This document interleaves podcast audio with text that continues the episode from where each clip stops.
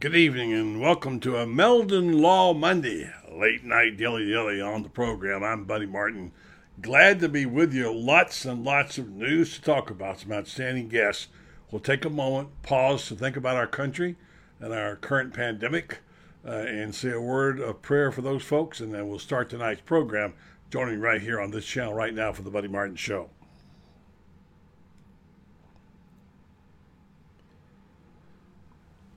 Will there be college football? Well, when we left here Friday night, we thought things were looking good, and we thought we had a schedule that we're going to sort out. Chris Doering broke the news who Florida was going to play, and then it all fell apart this weekend. And now the question is, what's going to happen? What's Greg Sankey going to do? Is there something you can do? And tonight we thought about that as we took a clip from our favorite show of the month, of the year, Yellowstone, when asked about what to do about his ranch. Kevin Costner's character in Yellowstone had this to say.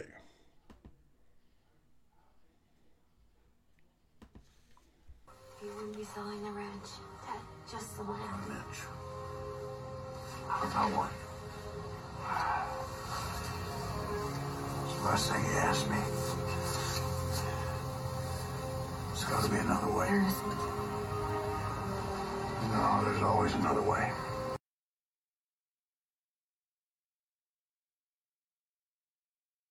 Yes, it's time again for Buddy Martin. Call him up and tell him what you're thinking. But be kind because he's doing the best he can. Better, stronger, faster. That alligators are ornery because they got all them teeth but no toothbrush. Hey! What if the voice calls while you're gone? Take a message. Bye! You ready, champ? I'm ready for this my whole life. I'm incapable of small talk. but that's why you love me, right? Kind of intimidating to be in the presence of so many great athletes.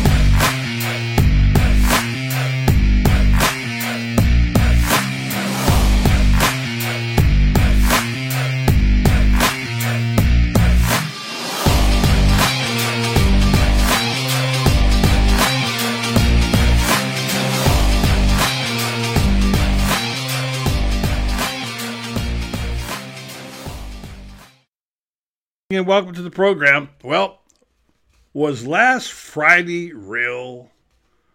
Because it felt like football was in the air. It smelled authentic. You could almost taste football. And we're thinking, boy, you know, Greg Sankey is a genius. Look what he's done. He's preserved football for the SEC. Today, all of a sudden, it changed. And for a moment there this morning, it sounded like it felt like all of football was going to be closed down. But not so fast, my friend. I'm going to hold out a little bit on that. And I said this morning, and I'll say it again the SEC has done everything in its power to be able to preserve football. It has all the elements, it has its own schedule, its own conference, has control of all the protocols, as Urban Meyer said in his recent podcast. If you haven't heard it, be sure and tune it in. We'll have a bite from it tonight. That they're able to do all the health protocols right here. The question becomes now can they play? And I say they could be self contained and play a season, whether it's a national championship or not. I mean, what the heck? If you play in the SEC and the end of the year you wind up on top and nobody else is around, you can declare yourself as national champion, all right? Anyway, it's really fascinating, somewhat frightening, and a little bit confusing. And we're going to talk right off the bat to Franz Beard about that. Our guest tonight will be Chris Doering. He'll be along in about 20 minutes. And of course, Graham Hall, who is the Minister of Information, will join us and we'll talk to him about what's going on there. And some recruiting news. All of a sudden, got those four or five stars coming in and defensive back coming to DBU. It's going to be very interesting to see how that plays out. And Florida just got a lot better, it seems like, in the recruiting class. I believe Rivals has got him number two in the 21 class. But let's see if we can go over to talk to our friend. We only got a couple of minutes with him this particular segment, and then we'll get him back on later. But he's uh, going to help us usher in the breaking news.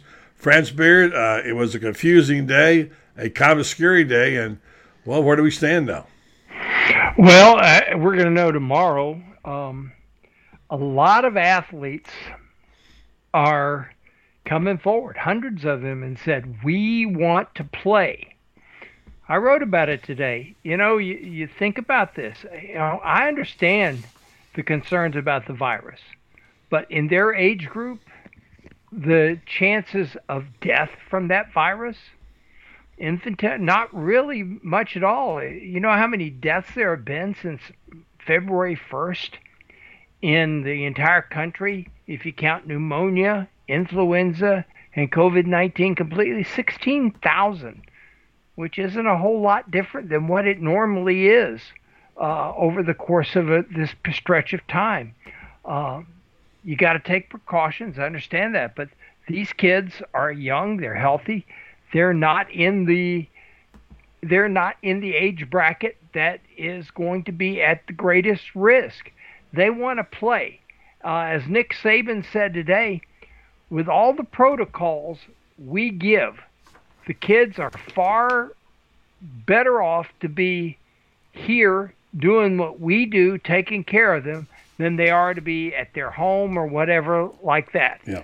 Uh, I I think tomorrow we're going to find out just how what kind of leader that Greg Sankey is.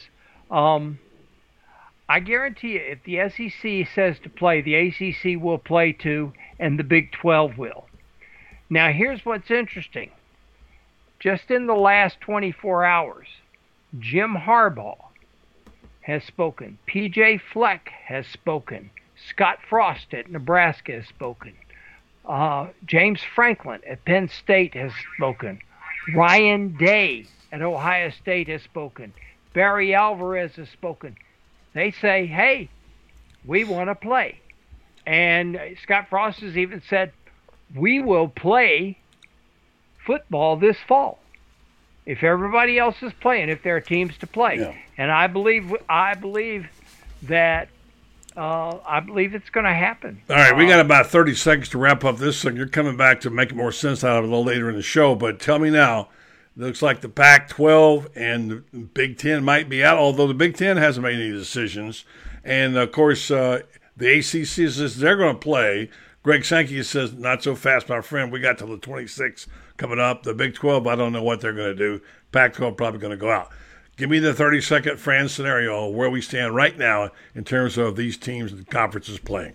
I believe right now that the sec the acc the big 12 are going to play and i think the big 10 is going to look at things and they you know they may they may opt out but i think that there are teams that are going to say if that happens i think they're going to have a full scale revolution and i think their rookie commissioner kevin warren will have signed his own exit papers if that happens yeah. And and of course, uh, the pac Like- 12 the pac 12 is the lapdog of the big 10 yeah, and we'll see. I mean, if anybody ever could uh, could do it and pull it off, the SEC could do it. I mean, they got their own teams protocols, whatever. They got the good healthy, uh, got the good health protocols. Francis, I'm gonna get you back to help you explain it to us, and we're gonna talk about the, the promise tonight because we were both there. And this week, ESPN has six hours of Tim Tebow, and we have a podcast up there, Urban Meyer. So we'll get you back a little bit. We'll put it in perspective, and if anything else happens, Francis will tell us about it right on on the back half of the show. Thanks, Francis. Absolutely. Appreciate it, buddy. Talk to you in a bit. All right, Francis Beard, Darren Duke, bringing it right there. Uh, let's uh, let's stop and tell you about our good friend at uh, Meldon Law. We're so thankful to have this show sponsored by Meldon Law. Meldon Law Monday. If you don't know about Jeffrey, well, you'll be hearing about him because he's everywhere. He's very, very actively involved in the community, Ocala as well as Gainesville. Uh, his his company is uh, now opening another office in Ocala. Bought the old Cameo Photo Studios, um, and they're there. Uh, the construction will start soon on that. Scholar Athlete of the Year program. Uh, he's got two of them this year, both of Marion County. We'll hear about that later on. Uh, Meldon practicing since 1971. They're also a sponsor of the Quarterback Club in Ocala, and they'll become a sponsor of the Scot Brantley Trophy. And last week, we had a chance to visit with Jeffrey about some of those things, and Here's what he had to say. Uh, by first of all, talking about you're no stranger to Ocala. You've been here a long time, and I think 40 years or so. You're well known in our community and really well known in Gainesville. Uh, let's talk about your connections, though, and your and your presence and your new location here. Well, we're really excited to uh, uh, announce that we just recently bought what was formerly the Cameo Photo Supply Store, 1326 South Pine Avenue, right across mm-hmm. from the hospitals. And uh, it's uh, going to be great to bring that building back to its original luster. That's fine. And of course, Cameo Photos was well known in this community for a long time. And having been in the media, the old days as a young reporter at the Ocala Star Banner, we knew all about Cameo when we had to go out and get some film or pick up a lens or whatever. And what a great location and how how great it is to have Meldon Law there. So, all right, Jeffrey Meldon. Don't forget, Meldon Law will tell you more about his scholar athletes in just a moment. Glad to have him um, uh, as our friend and sponsor. They do great work. Have been in the business a long time. Uh, Meldon Law. You matter most. Time now to go out to the hotline and talk to our friend Graham Hall. See if we can get him going tonight. Uh, Graham has some recruiting news. We all know that Florida made a move on in that direction um, uh, and uh, picked up one of the uh, the Palmetto Five, uh, a guy that's listed as a four star one place and a five the other. But Graham Hall tweeted it out today that uh, Florida had a bit of a recruiting coup finally got one of the uh, kids from Palmetto, and maybe they'll get more. We'll see. But let's go out to the hotline, Renstar Medical hotline, and talk to our man, Graham Hall. Hello, Graham. Hey, buddy, you're right on that. You know, they got two actually from from Palmetto in the span of 24 oh, hours. they got two. They got, they got two. The second one was today. The first one was yesterday. The first one was actually more of a surprise. Oh, okay. I, I got them mixed up. This so one was no, the, I don't blame the you. five you know, star and the four star, right?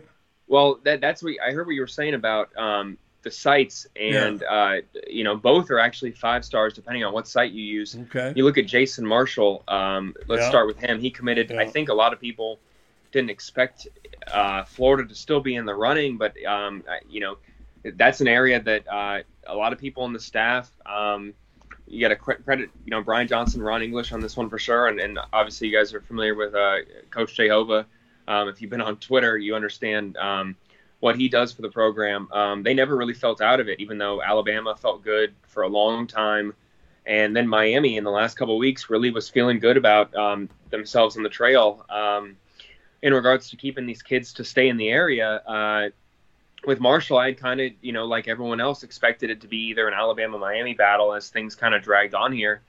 And then yesterday, uh, around 5 p.m., he, he commits to the Gators and explains it. Um, he had said on Twitter a few days prior that he had planned to, you know, shake up the room after three of the Miami Palmetto Five had committed to Miami. Um, Brashard Smith, as everyone knows, used to be a Gator and, and now committed to the to the Canes. And I think a lot of people expected the Canes to go five for five in Miami, and, and now they uh, ended up going three for five in, within the last 24 hours. That that all got settled out. Um, the other one, Corey Collier, I think everyone. Um, Yeah, that's the guy that I was thinking about. that's Yeah. the one you were thinking of. You know, that's the one I think everyone had him on their radar. Um, they had this date circled, August 10th. Um, he had a commitment video all done. He, he was scheduled to announce on CBS, and, and as everyone was watching, it got pushed back early. It got pushed up initially from 2 p.m. to 1:30, um, and then I, I was with everyone else watching golf um, on that CBS Yeah, Sports app, really, and then it comes out at 3 p.m. He actually breaks it on his Twitter account as as you know how things are these days. Uh, before CBS had a chance to really uh, get to him, um, Zach Abolverdi, as you know, uh, really well, our good friend, um, directed his commitment video and had a really good story up on Rivals uh, that everyone should read about what drove Corey um, to kind of spur the Canes' pursuit and also go against um, his initial fandom of FSU. For those who don't know, real quick, I don't want to ruin everything in the story because it's absolutely worth a read, uh, real quick for everyone out there. Um, but he, he grew up an FSU fan, and and his dad uh, pushed him to find his own path. So, um, absolutely a good story worth reading by by Zach, and, and a, absolutely good worth uh, you know a commitment video that's worth watching as well. Um, but you know those two guys, you look at them. Um, Collier on Rivals is the number 17 overall prospect in this class, and this is two straight years now where Rivals has had um, players ranked within the top 20 in their rankings that end up coming to Florida. Last year it was Derek Wingo, um, who was a five star in their site, and um, this year it's Corey Collier. He's their number one rated safety. If you go to 24/7 Sports, he's the number three safety on there. So um, you know, obviously these are four star, five star guys. It doesn't really ultimately matter. They're all, um, as you know, uh, no stars once they get on campus. But two guys that every program in the country really wanted. LSU was even feeling good for a long time about Corey Collier. I think obviously a little bit before the pandemic, um, and, and Miami as well. What they're doing, the class that Manny Diaz has really put together with James Williams, Brashard Smith that I mentioned, Leonard Taylor. Um, those guys, I, I think that a lot of people did expect that Florida would strike out in Palmetto, and, and now in 24 hours, uh, they've seen the class rise from what 11th all the way up to number six, and get their two highest rated commits, and, like I said, the span of one day.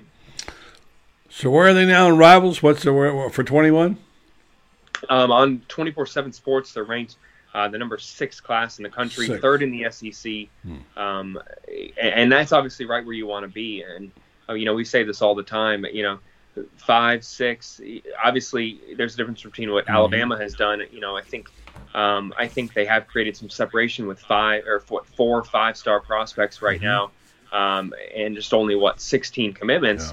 So, and if they had added Jason Marshall, he would have been just another, you know, not just another, but another five-star prospect added to the list that would have furthered the gap and, and made it harder for programs like Florida to catch up. So, you know, I, I had an interview last week. One more thing I'll mention before I turn it back to you with Steve Wiltfong of 24/7 Sports uh, last week, and he said that Leonard Taylor and Jason Marshall were two of the biggest tests for Dan Mullen in the recruiting class, um, in the 2021 recruiting class. And he said that was because without huge advantages that he's had, that Dan Mullen's become accustomed to, um, he would have to go in and there and actually win these battles over big programs. Um, he really didn't have a huge argument. The proximity, the legacy, those were things that other programs had. And, and so for, to go in and get these blue chip prospects, um, you know, he said that these would be huge prove it statements for Dan Mullen. So I think that everyone else, Gator fans right now, should be looking at uh, those victories as such.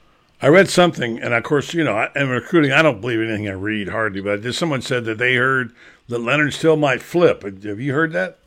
I, you know, I, I think in this day and age, and we say this all the time, you know, recruiting's never done until the ink is dried, and, and with the transfer portal, it- we know it continues long after. Right. Miami's not going to let that kid go until unless he absolutely wants to. Um, they're going to do everything they can to keep him. Uh, and at the same token, he's going to have to hear his Miami Palmetto teammates, two of them now, talk about the Gators, and two of them try and keep him in Miami if he is possibly torn. You know, I, I think if any coaching staff can take a lesson from maybe a previous coaching staff, not just at the University of Florida, but a prior one, it's that recruiting battles are fought to the last minute. And even if a kid tells you no in August, it's not done. And learning, knowing that lesson and, and feeling that is, is one of the first steps in the battle. And I, I think that Dan Mullen's coaching staff knows that. So I, I think that they're going to keep fighting to flip Leonard Taylor, if, you're, if that's the question, Yeah. throughout the entire cycle. Now, Yeah. do I think that they'll be able to do it? I, that's a huge battle to win. We know that they had a lot of momentum early on. Uh, we know that um, you know other things come into play, but this is a class that I think that when you look at the numbers, there's going to be some kids that still drop out, flip elsewhere. There's going to be some kids that go into this class. Florida's going to suffer decommitments, and they're going to get other kids. That's going to happen at Miami. I, I don't know if that's going to happen with Leonard Taylor, but if that does, that is absolutely monumental for All right, one But- more question for you. I'm sorry to interrupt you. I want to get this info. No. We have to go. Uh, Lynn wants to know: Have you heard anything more on um, Adivi? Is that his name? Flipping from Ohio State. Got a call yesterday with that question. Uh, Tunmise Adeleye. I, I Yeah. hope I said that right. I don't know. A D E Y E L E. Yeah, you know, another one that I'm just going to float this out there, and, and I'm going to. I hate to kind of duck this question because it is a good question. I'm not trying to dodge it, but I just want to float this out there to think about. I asked when I was talking to Steve Wiltfong just for his thoughts about the pandemic possibly keeping kids more close to where they are right now. Um, you know, I, I think that any program right now feels like when they see a kid going away to Ohio State, going away to Clemson, LSU, that additional pitch that they can have right now is, hey, your family already relocated to this state. Are you going to make them move again in the middle of a pandemic? Do you want to move again for something that's not even a certainty right now in this institution right up the road, familiar education? I think that those are uh, advantages that programs have right now in regards to especially a place like IMG Academy that they maybe didn't have a year ago, a few months ago, honestly. So I, I think that his, yeah, his, recruitment, obviously, same thing with Leonard Taylor. I don't think it's it's closed, but um, there's been no shortage of kids from that area that have made it out and gone to Ohio State. I mean, look at Nicholas Petit Frere, um, to a name that comes to mind from a couple years ago. Uh, it definitely happens where, where kids will leave the state, but I think that this is a, a, unique situation where some people may think that he is one that, that a program like Florida, excuse me, could go in and get uh, right now. But we'll have to see. That's going to take um, some serious recruiting. But I think that with Jason Marshall and Corey Collier's commitments that Florida's shown right now that they are up to really any task, uh, they brought, they got to be feeling good about themselves in the recruiting trail right now.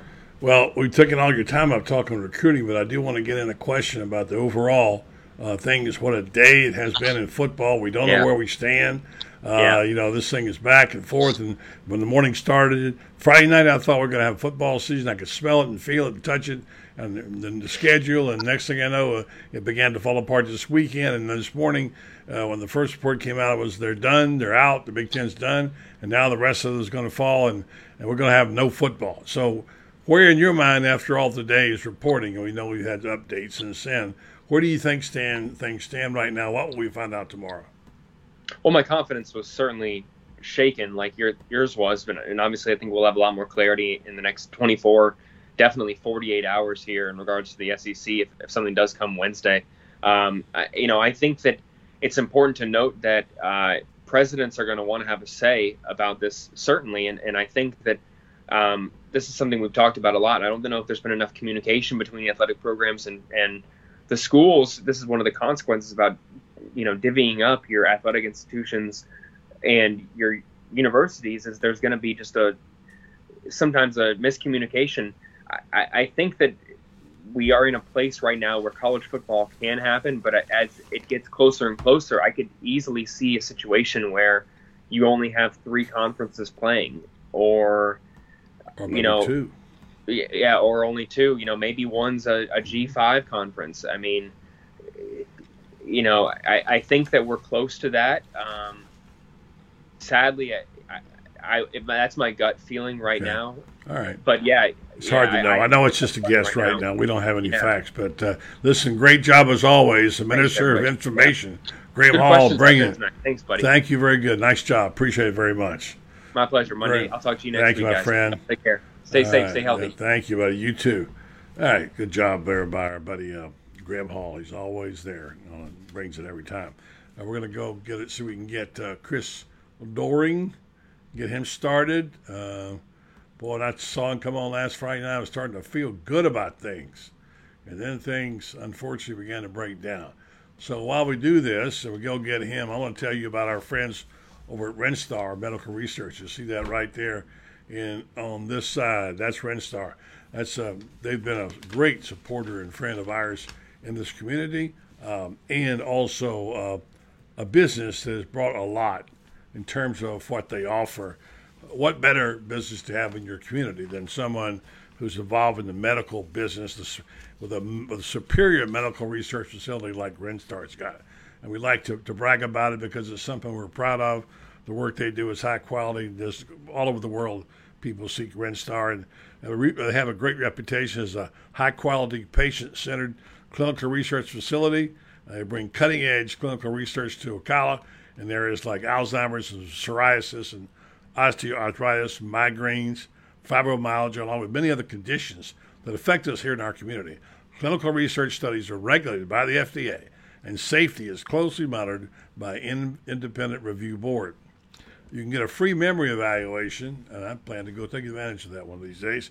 Uh, if you're experiencing any memory decline, uh, you're bound to if you get a little older, uh, experience some. Uh, you can call them at, uh, down there in three in Ocala, 352 629 5800. Um, and uh, I'll go online at www.renstar.net and uh, and ask about all that stuff, how you get enrolled in these investigational clinics. And Renstar Medical Research seeking tomorrow's answers to the health questions of today, and that is the voice of Chris Doering. And last time I heard it, I was feeling good, and now what has happened since Friday night? Hello, Chris. How you doing? I'm doing well. Yeah, what a uh, roller coaster of emotions Oh, from Friday night. gosh. Where you know I thought everything was full speed ahead, and we're uh, feeling great about the uh, season and everything else, and then all of a sudden news breaks Saturday morning with the Mac, and things deteriorate from there. It's been a, a crazy 72 hours or so. Emotional roller coasters are hard to live on, aren't they? No doubt, no doubt. I mean, shoot, even I feel like we're back on the uptick a little bit here on on Monday evening, where it was uh, seemed like doomsday earlier in the day. Yeah. But uh, I guess you can't can't really tell until uh, it all plays itself out. Yeah, take me through that. But let's first go back to Friday night. Yeah. I felt like I was on the Oscars and you had the envelope in your hand. And that was quite an experience. I Hey. could tell you were kind of tickled by it. I was. I tell you what was worse than than that was actually having the the answers to the question that everybody wanted two hours in advance. I like was sworn to secrecy and and wanted Yeah. nothing more than to be able to tell my friends, tell everybody else who uh, Florida was going to be playing, and and having to uh, keep that a secret was very very difficult. I but it was it fun. was. I got a uh, I got a text from my coordinating producer earlier on the day on Friday, asked me about my availability. I figured I knew what it was about, and uh, to get a chance to be on that show, that you know, that's such a unique show, a, live show where it's very similar to what uh, we've Yeah. always watched with the NCAA basketball tournament uh, announcement, and, and just. Uh, Having the chance to, to, to do that, knowing so many people were anxiously awaiting what what I had to say with uh, with Dari, man, was really cool. That was a, that was a cool position to be in. Uh, Yeah. Um, I uh, I wanted to get to the issue of the, what you just talked about, the emotional roller coaster. But before I do that, I want to set a frame of reference with you, and and, and I want you to check me because you could you'll check me. You tell me if I'm thinking the wrong way. But I had this thought really several days ago, and and know it might be Pollyannish to hold on to it. But I thought to myself, if there was ever a conference that could be standalone, it has its own governance, its own protocols, all have reasonably good medical facilities, uh, and they're going to take the money to pay take care of their athletes. The SEC is poised. Hey, and not to mention that, not only that, but buddy, the the, the willingness and history of of blazing a, no, a new trail, going on their own. Let's think back to to Roy Kramer and what he created with the conference championship game that everybody else duplicated. Everybody thought that was crazy when they rolled it out in 1992. You know, when when Mike Slive helped build the the college football playoffs. I mean, all, all these different things have come from the SEC. And you mentioned it, the leadership. Greg Sankey is as strong of a leader as there possibly is. I've come to know him a little bit over the last Yeah. few years and admire him so much. And, smart uh, guy, huh? Yeah, very smart and, and very strong-willed and very, very uh, uh, a, a great communicator. I mean, I think he solved the issue. Remember with uh, with Florida and LSU a few years back after the hurricane. I thought he handled handled Oh, that yeah. with like Solomon-like wisdom. I mean, I, I just uh, Yeah. think so highly of the guy. And to your point, I, I we had Brett McMurphy on my show two weeks ago, and we asked him the question: if there was one con- one Power Five conference that you thought might pull the plug first, who would it be? And he said the Big Ten. He said after that, I think the Pac-12 will follow. I think the rest of the conferences will follow. But I think the SEC is intent on playing whether they're the only conference left playing. And I, I mm-hmm. find that to be very true. I think they're going to give it every shot they can possibly have. And I was encouraged tonight to hear the ACC uh, in. they were not canceling. They're season. in. They said they're in. Yep. Uh, Yep. And, and, and, and, what gets me is that the, the genius of not committing to an early date, and I said when they did it, how smart is that? Buy your time. Wait a week. Wait 10 Yep. days. He didn't have to hurry on any decision. He's got till the 26th. Hey, not even that though. You you got the ability to push it back past that if you Exactly. need to. Like I, I don't understand why we're all like, up in arms about the 26th at this point in time. Like, Yeah. Find a way to have the the season be played. If that means taking a break, if that means buying time, if that Yep. means starting the season and pausing it. Yeah. I think there's reason to give it every possible chance. And what we see from the Big Ten, or at least what are we hearing reports about, it's them going on their own, doing something prematurely. They didn't have mm-hmm. to announce the, the No. Big Ten only conference schedule when no, they did. No, They I, did yeah. I think they were just. anybody else, yeah, I think that was just their ego. Don't you think Yeah. that was like we're going to tell the SEC, everybody else, what we're going to do, and we're going to dictate what happens? Hey, Yeah. that was a bad move on their part. Yeah, and and that's that that's what's going on here too. It's their moral superiority coming out like, hey, we're going to be like the Ivy League and cancel the season and and be the smart ones around here. And I think you know they wanted everybody else to come along with them this time too. And and and to the credit of the even the Pac-12 on this one held off and at least is, is pausing and, and and holding before they make a decision. I don't mean this to sound arrogant, but um, people talk about the start. What started this was the Mid American Conference canceled the season, and then we had uh, Mountain West.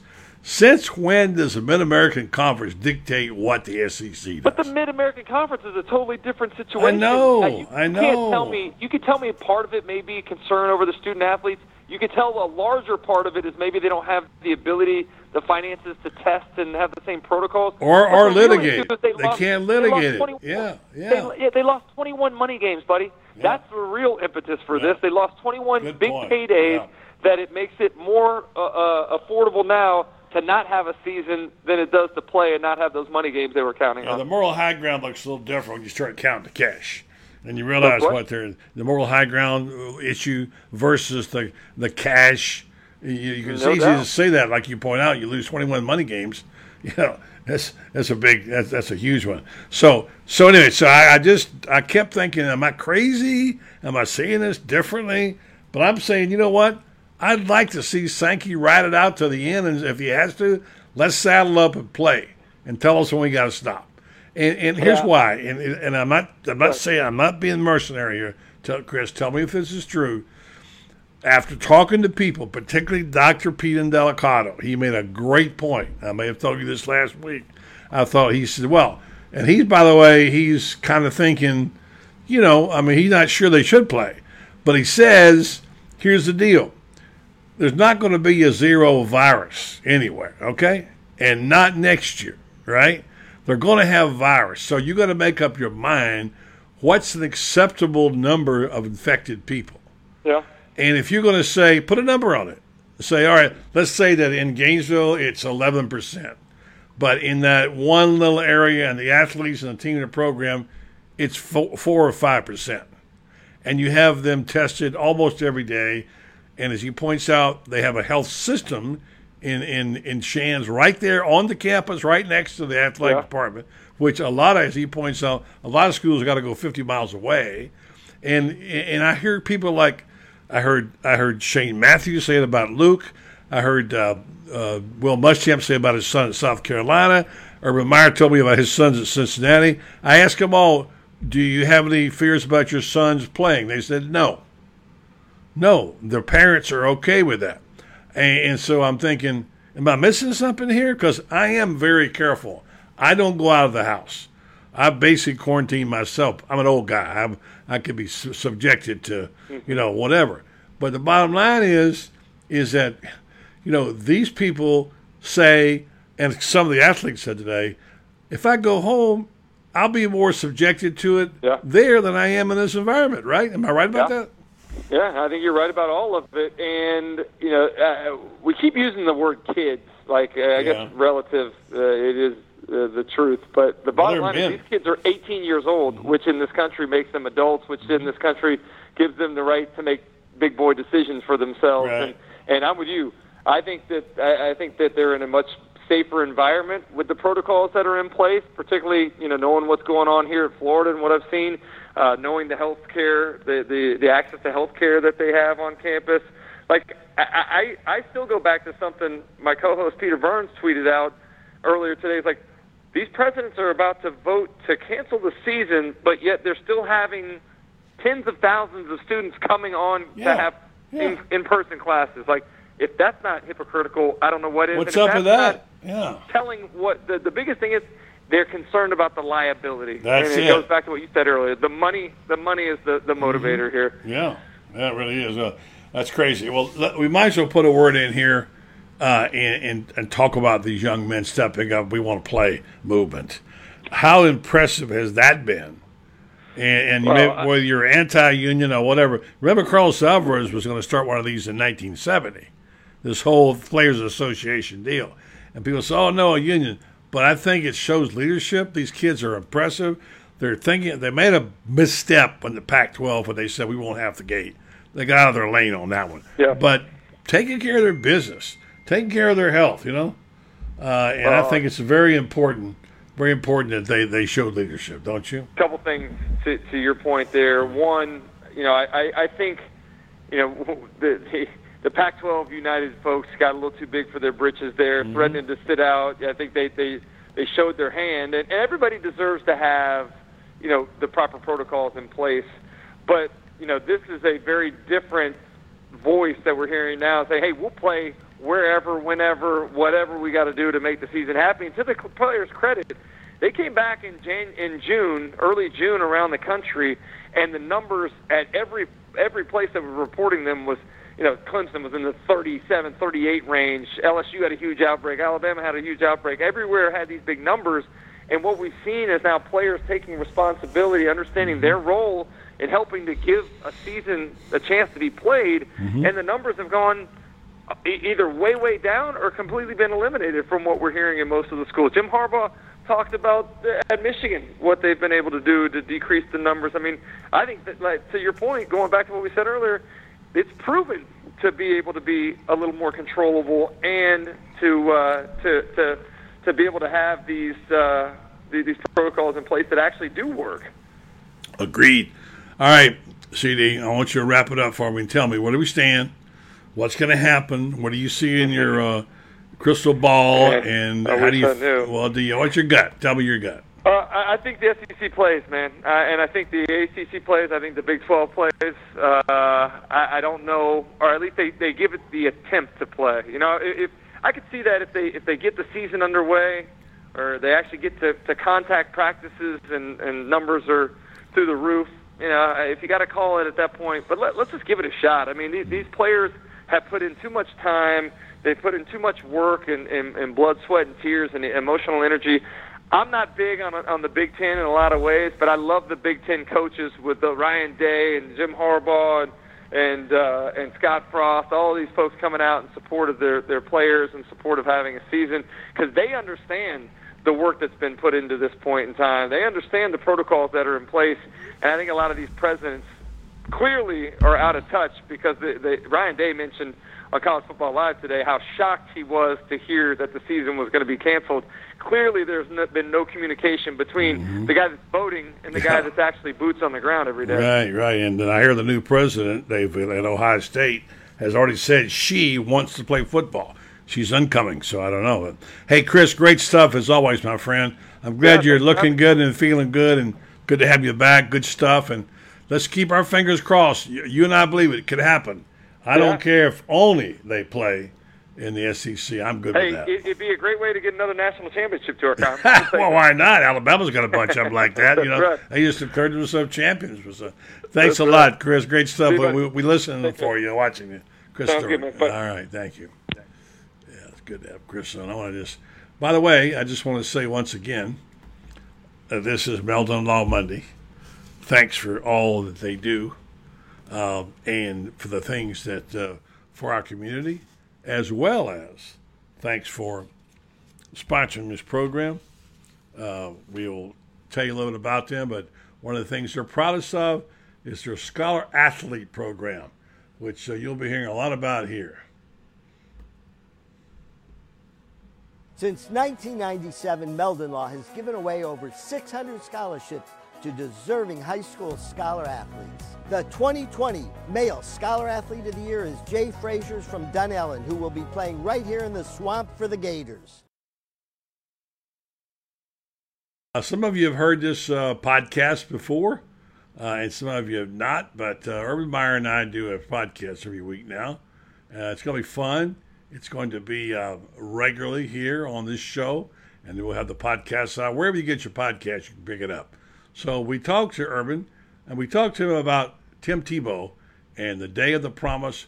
But what was it like when Tebow was devastated after the loss to Ole Miss? What happened in the locker room? Urban, let me take you back to a moment, and this is something I didn't know until after, uh, and we wrote about it in your book, Urban's Way, which I think I've said this to you, I said to other people, one of the real terrific jobs of coaching. Sometimes don't say anything, a lesson all coaches could learn from. And take us back to that night, day at Florida Field, where Tim failed to get that yard on fourth down. He turned the ball over and lost to Ole Miss. And that was the night, of course, the day he would make the promise. But before that, I forget it was before or after, uh, he was in his locker and he was absolutely just crying a river of tears. And you take it from here, but as I recall, you walked up to him and saw him, and what did you do? Yeah, I just sat next to him, and uh, you know, at that point, most everybody, you know, from just anger to disappointment to being devastated. And most of the players and coaches had already left, and you know, I, I had a hard time even functioning after that game. And, and uh, you know, it's a little bit like you go through hard times in your life. Who do you want to be around? Those you love and those you care about in your family. And that was as, you know, professionally, that was one of the hardest days I've had. And so I looked for my guy, and sure enough, he was sitting right there in his locker. I just simply sat next to him, and we didn't say a word. We didn't say a word. We just sat there for you know ten for quite a while actually. And that's uh, afterwards he got called into the media, and and I kind of went about my way and, and went to work. And I didn't hear about the speech until the next day. And I told you I think before that I was devastated that he not devastated but just disappointed because I thought there was for sure he was gonna the blowback because I, I really believe and as unfortunate as all is, there's people out there actually try to hurt you in the you know that write really bad things about you and try to hurt you. All right, here's the comments by Urban Meyer uh, in his podcasts. Uh, we'll have that on Fridays usually, and uh, that's the, called the Best Fridays in Football. And that particular scene I wanted to play because uh, Franz Beard was sitting right next to me. We are sitting next to each other when the next thing had happened was one of the most amazing things we've ever seen in sports. And when it happened, I turned to Franz and I said, "Wow!" And what did you say, Franz? about the same thing. Uh, you know, uh, and the amazing thing about it is when we left there, um, there were so many doubts still. You know, uh, okay, we were going to find out what Tim Tebow was made of. And I, there was a lot of writing and reporting that week. And the talk on the TV networks was we're going to find out all about Tim Tebow. And then the other thought was the Gators had blown it. There is no way that they could win yeah. the national championship yeah. now. Those two things. Here's what I remember we went to Arkansas, one of the best road trips we ever made, by the way. Stayed at the Radisson Inn at the Tulsa airport, drove over there. I still have the Arkansas t shirt and cups that I bought uh, there. You know, you think about it, that's 12 years old. And that T-shirt's as ratty as it could be, but I still got it. And um, Florida went out there with a mission. And when we finished it, I'll never forget, we're driving back to Tulsa. After this game, we'd written, we were writing. Brendan is is driving the van and everybody's we've got our laptops out and we're working there in the in the car. And is that uh, where Fenner fell out on the on the gas station and hurt himself, or is that someplace else? That was someplace okay, else. Okay, all right. He wasn't drinking either, by the way. Just, no, Fennerin wasn't there with okay, us uh, on, on, this one. I forget. There's been so many of them. All right, go ahead. I'm sorry. Fennerin was not there with us on this. Okay. Trip. And um, but on the way back there, you know, we all three, you know, we, we both finished writing at the same time. I think Mark McLeod was with us. He finished mm-hmm. his writing. Tim Casey was buried in his his uh, photos, which he always was. Tim didn't have anything to say because he was too bit too busy editing about ten thousand photos yeah, really. that he took every ball game. Never seen anybody could produce the no. volume of photos no. the, and the quality volume of photos that Tim can best photographer, just as good a sports photographer as there is out there. But anyway, we finished this, and one of the things that we talked about about those la- during that about those last 30 minutes back into Tulsa was I think they're back. And we said that because Florida went in there and played like a team on a mission. And they they won that game. I mean, uh, Rainey had more than 100 yards rushing. Demps had more than 100 yards rushing.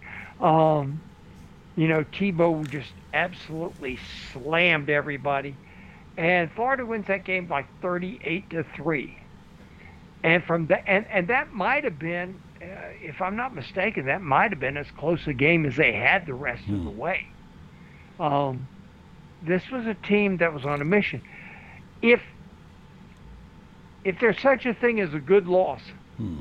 the Ole Miss game was a good loss. Yeah. Because Florida got that out of the way, got the cockiness out of the way, understood that they could lose a game to somebody they had no business losing to, and they made it a point that that was never going to happen again. They go to the SEC championship game, which for all practical purposes was the national championship game uh, with Alabama. The two best teams in the country were Florida and Alabama that year. And that's not taking anything away from a great Oklahoma team. But, you know, Florida beat Oklahoma as well, you know, in the national championship game. You know, you look at those those two back-to-back games here about Florida beating Alabama, then beating uh, Oklahoma. Never forget the next morning, you and I are sitting by Brent Musburger at the the uh, at the press conference with Urban Meyer, and Brent Brent looks at us and says, "I don't know who told me that Tim Tebow can't throw, but he said he made three throws that you only see in the NFL in that game." Hmm. He said he is the real deal. Yeah. And and he was. I mean, By the way, that- Terrence Simmons says the final score was 38 7. It was 17 7 in the beginning of the fourth quarter. what the Florida Arkansas Yeah. game? Yeah. Thirty. Well, I got it right here. Well, anyway, it's not important. He, but Terrence, no, he, he knows he knows his stuff. Uh, anyway, it's not important. Uh, you know, you I trust you your word. If you say it's whatever it is. Um, It may have been thirty-eight to seven, but uh, that that was yeah. Yeah. I, I, I don't doubt that. Yeah. well, Florida, he, he backed up his promise. Seven. He backed up his promise. That's the important thing. Um, and I think that's that's he, he he spoke and then he backed it up. So, uh, but nonetheless, that was that was quite a day and quite a memory. And I just never forget. I was sitting there. I've got that video that Brendan Martin took, and you know he's got that pure, completely not unedited version, which we play a lot of times. Here's a note for you, friends. This is what came out regarding Tebow. Uh, SEC Network to hold six-hour Tim Tebow tribute on August 14th. What's significant about that? It's Tim's birthday. The Florida Gators Heisman Trophy winner and general hero of Gator Nation, Tim Tebow, will have his birthday celebrated by the SEC Network this week when the ESPN channel airs six hours of programming schedule dedicated to him. Gator Nation will have a full day of Tebow on Friday, August 14th, started at 9 a.m. Now, I remember the day, and I can't remember what day it was, when there were somebody counted the times that ESPN mentioned Tebow's name. It was over a hundred in one day. You remember that? The, the, they, the, I mean, you couldn't get enough Tebow. Nobody could get enough Tebow. It was crazy. Talked to Urban about a little bit today. Some of the memories he's had. Urban says he remains very much like a member of his family. His daughters and his son, they all think of him as family. And Urban's on Tim's board. And he still says, if you go back and look at the and you would know this because you keep track of this, look at the efficiency ratings that Tim was finished second when he got through playing. He was second in all time in college football in efficiency ratings. I didn't know that. Did you know that? Yeah, I did. Yeah, yeah. he, he, Tim was uh, Tim. Tim was uh, something very, very special. yeah. And and, and uh, you know we'll never see another one like him. Yeah. I, I guarantee you that when it comes to uh, everything. Um, Yeah. I listened to Chris Doering, and I wrote about that today. And I Did said, you? know, yes, I did. I, I, I did the thoughts of the day. Oh yeah, no, I read your column. I know. Yeah, you did write about it. Yeah. And and you know, um, we're going to find out tomorrow. Mm-hmm. about Well, all right. Where do we stand? Sankey as the leader. Where do we stand? what's the deal? And do you agree with Chris and I? I think you do that. If ever there could be a standalone league, it's the SEC. Oh, no question about it. And and here's here's something that, that I don't know anybody has said. I don't know if Chris said it because I didn't hear everything he said. But here's something to think about too. If the SEC goes ahead and plays, can you imagine the TV ratings? Can you Oh, imagine how you know it, the SEC is going to play, the ACC is going to play, and I guarantee you the Big 12 is going to play too. You're going to have those three play. Um, it's interesting that we're already seeing cracks in the Big Ten armor, and I'll be willing to bet you that Wisconsin, Minnesota, Nebraska, Penn State, Michigan, and Ohio State. I will be willing to bet you those six teams play. And it's going to be very, very interesting if they do. Uh, good point was made earlier. Since when does the big, does the mighty Mac determine Yeah. what college Yeah. football does? Yeah. And, and and you know what? I looked at this. Every single team in the MAC has at least one paycheck game with either the Big Ten, Big Twelve, SEC, or the SEC. Yeah, Chris pointed out there were 21 money games. Yeah. And this is, you know, saying it's all about the about The health. The health. Yeah, Oh, the health of your checkbook, baby. That's a that's the easy way out is to say, well, you know, we got to worry about the health matters. No, you don't. You know, if you yeah, believe me, here's the thing. That think about this. What's more? What is going to be more of a problem? Playing in the fall when you got great health care on the sidelines, etc., like that, and a virus that if you add the flu and pneumonia to it, 16,000 people with those three things have been have died between the ages of 15 and 24 Yeah. since February 1. Yeah. Now you think about this. What's going to be more dangerous to the players? Playing in the fall or trying to play a double season, which is what they're going to do if they play in the spring. I'll tell you what's most, more dangerous going home. That's what's Oh, dangerous. Going home. You want going home, but you know, playing. A, you think about this. You try to play a spring schedule, and they're not going to play a full schedule in the spring. You know that. Maybe six games then, and then you play twelve, or with a school like Ohio State, capable of making the national championship game. That'd be 15. That'd be 21 games from January until January.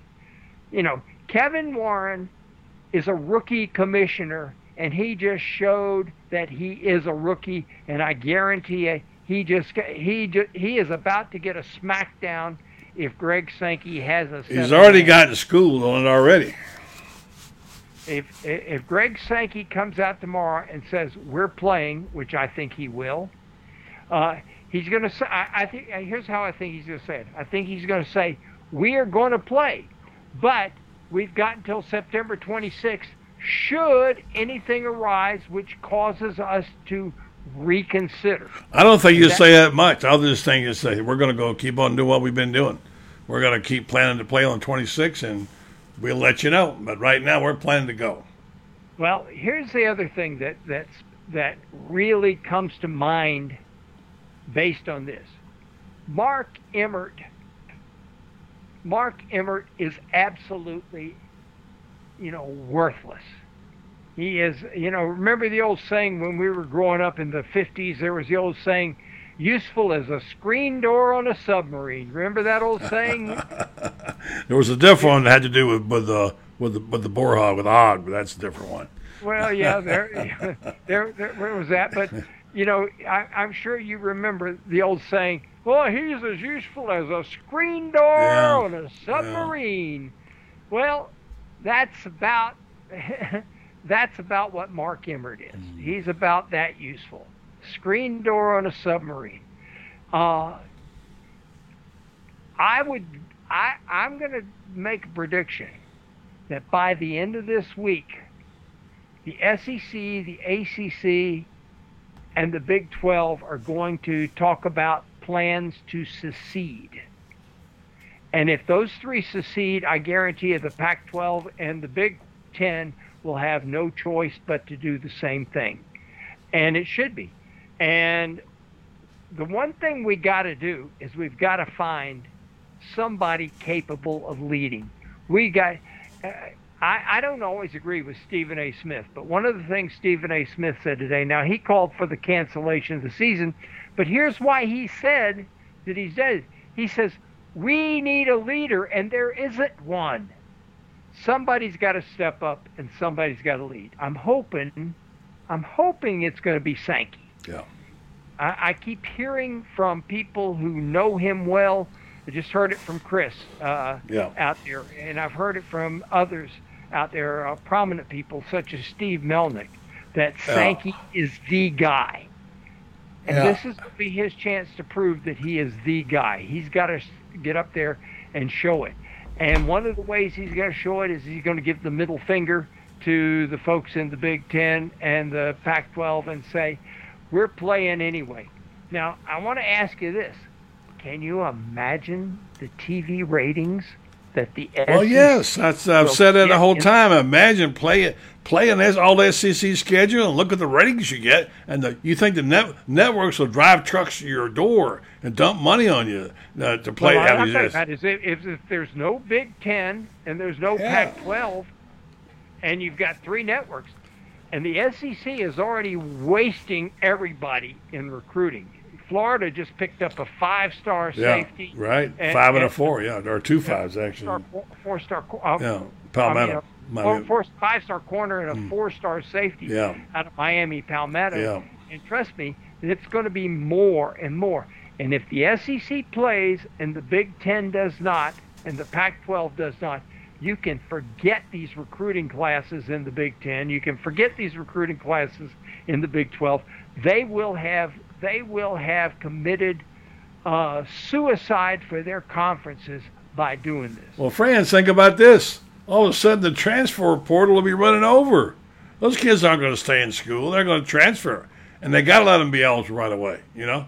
Well, that's one of the reasons that you may see him seceding, is everybody may say in the SEC, okay, uh, everybody, you've got 85 on scholarship, you could have 100 now. You're right.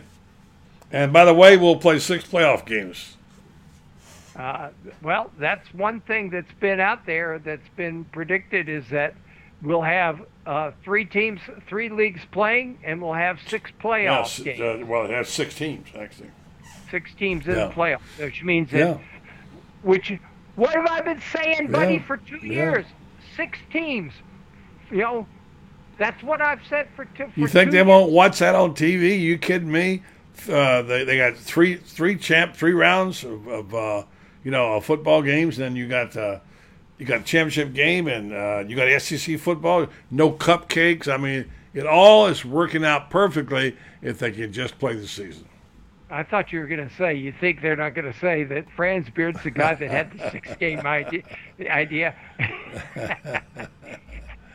Yeah. I already had the, I already predicted ten games. I already got that right. Yeah, you did.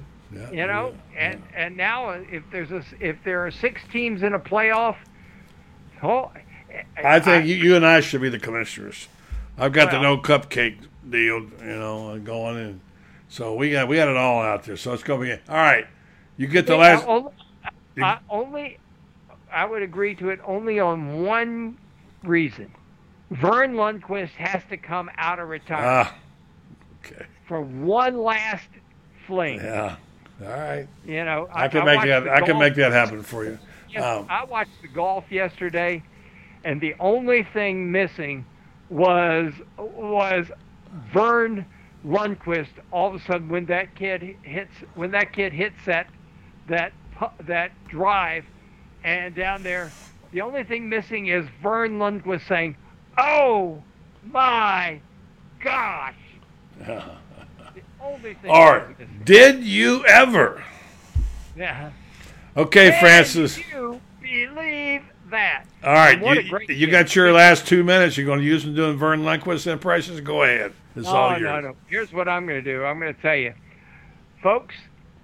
I believe with all my heart that the SEC's got the nads to stand up to the Big Ten and tell the Big Ten, look, we're playing with you or without you. We could really give a rat's ass what you do. And I think also we're going to see at least six schools in the Big Ten say, you know what? We don't need you.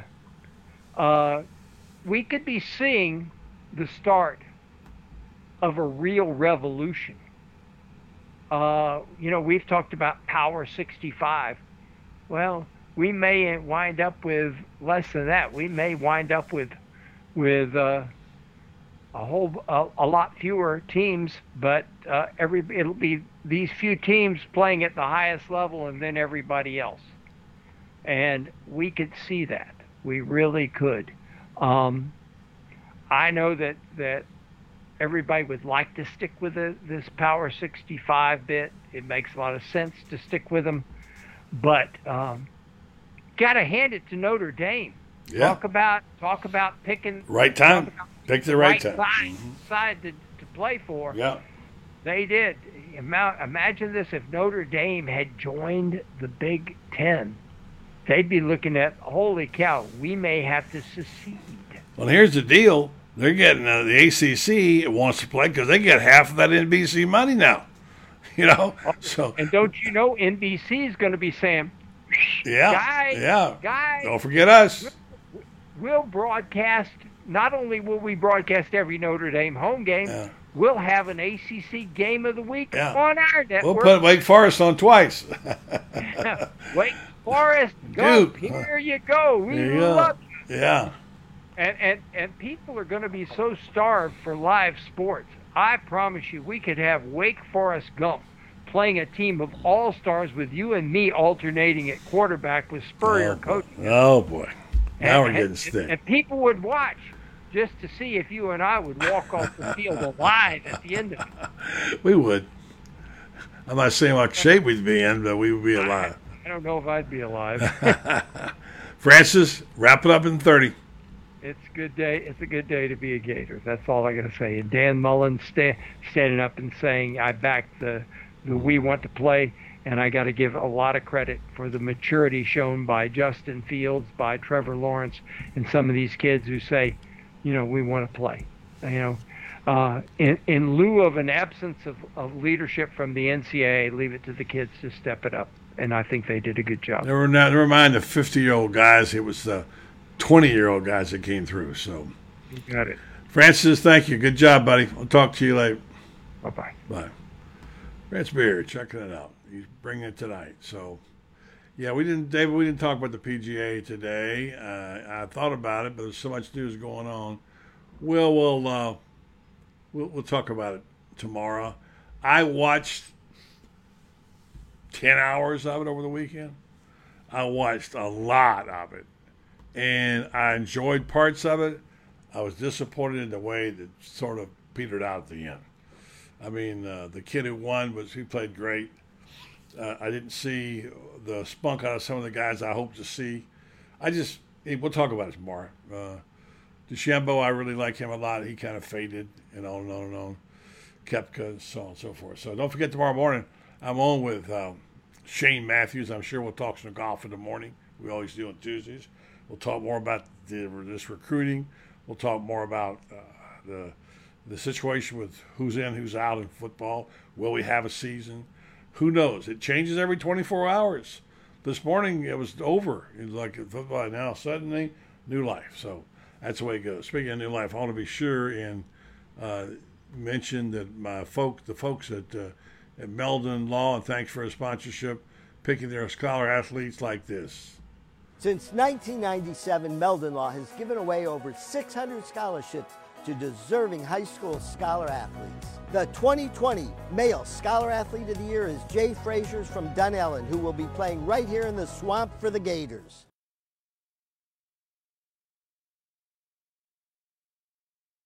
enjoyed the program, and let's keep uh, our fingers crossed and who knows? Who knows? Maybe we'll, after all, have football. Have a good night, everybody. Thanks for watching.